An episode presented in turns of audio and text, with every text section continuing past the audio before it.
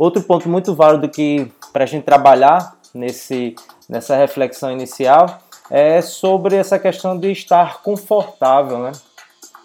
Muitas vezes estar confortável numa atividade, ah, tá tudo bem, estou conseguindo pagar minhas contas, é, as coisas estão tudo em dia, eu tenho feito sempre as mesmas rotinas. Isso não quer dizer que para quem quer crescer, quer se desenvolver, que isso é um ponto positivo.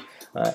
É muito importante entender que para que você cresça, para que você possa inovar, é necessário ter essa descontinuidade, ou seja, quebrar um pouquinho esse confortável, buscando sempre novos desafios. Eu estava vendo esses dias alguns empresários que criam ciclos de 8 em 8 anos, cada cada oito anos de, de carreira ele se reinventa. Pensar é, em sair da zona de conforto é sair um pouco do que é confortável e isso faz a gente crescer, isso faz a gente construir novos caminhos. Se a gente fosse resumir aí é, três áreas que eu acho válida bastante vocês trabalharem, buscar leituras sobre isso, buscar aprofundamento. Eu acredito que a maioria dos livros que eu tenho visto nesse, nesse sentido tem trabalhado esses temas. Uma temática está muito voltada para mindset, para para suas configurações mentais, para suas representações internas. O que é que você constrói aí dentro da tua mente, quais são as histórias que você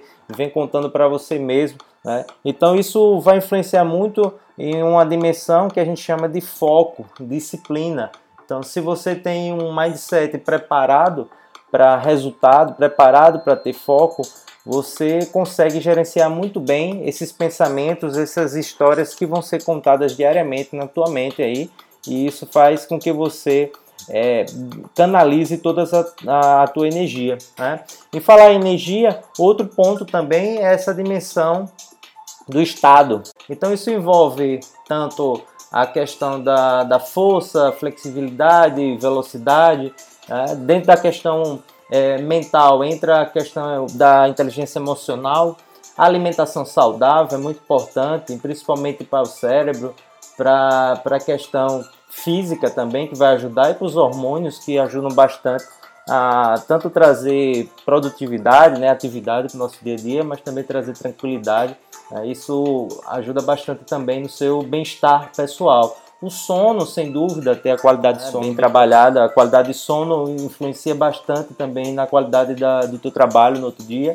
E os relacionamentos relacionados a amor, afetividade, amigos, família e a parte de lazer. Então, a energia tem todas essas temáticas que eu acho que vale a pena você depois anotar aí e verificar como é que você vem atuando. Eu estou construindo um, um e-book é, que vai tratar todos esses itens aí.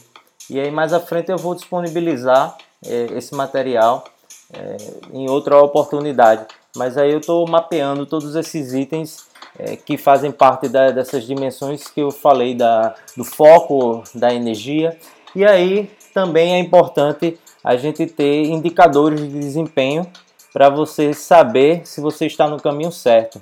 Né? Então, só recapitulando, é importante trabalhar a temática voltada para a disciplina, para o foco do teu mindset, na tua configuração é, da tua mente, né? Como é que você é, se programa para ter resultados, como é que você se estuda, né? O autoconhecimento a outra temática está relacionada ao teu estado físico, mental, é, emocional, que aí mexe com a sua energia. Então você tem que estar tá bem com, com o físico é, é, potencializado para poder você estar tá gerando resultados também é, positivos é, com relação à, à tua profissão, à tua carreira, tá?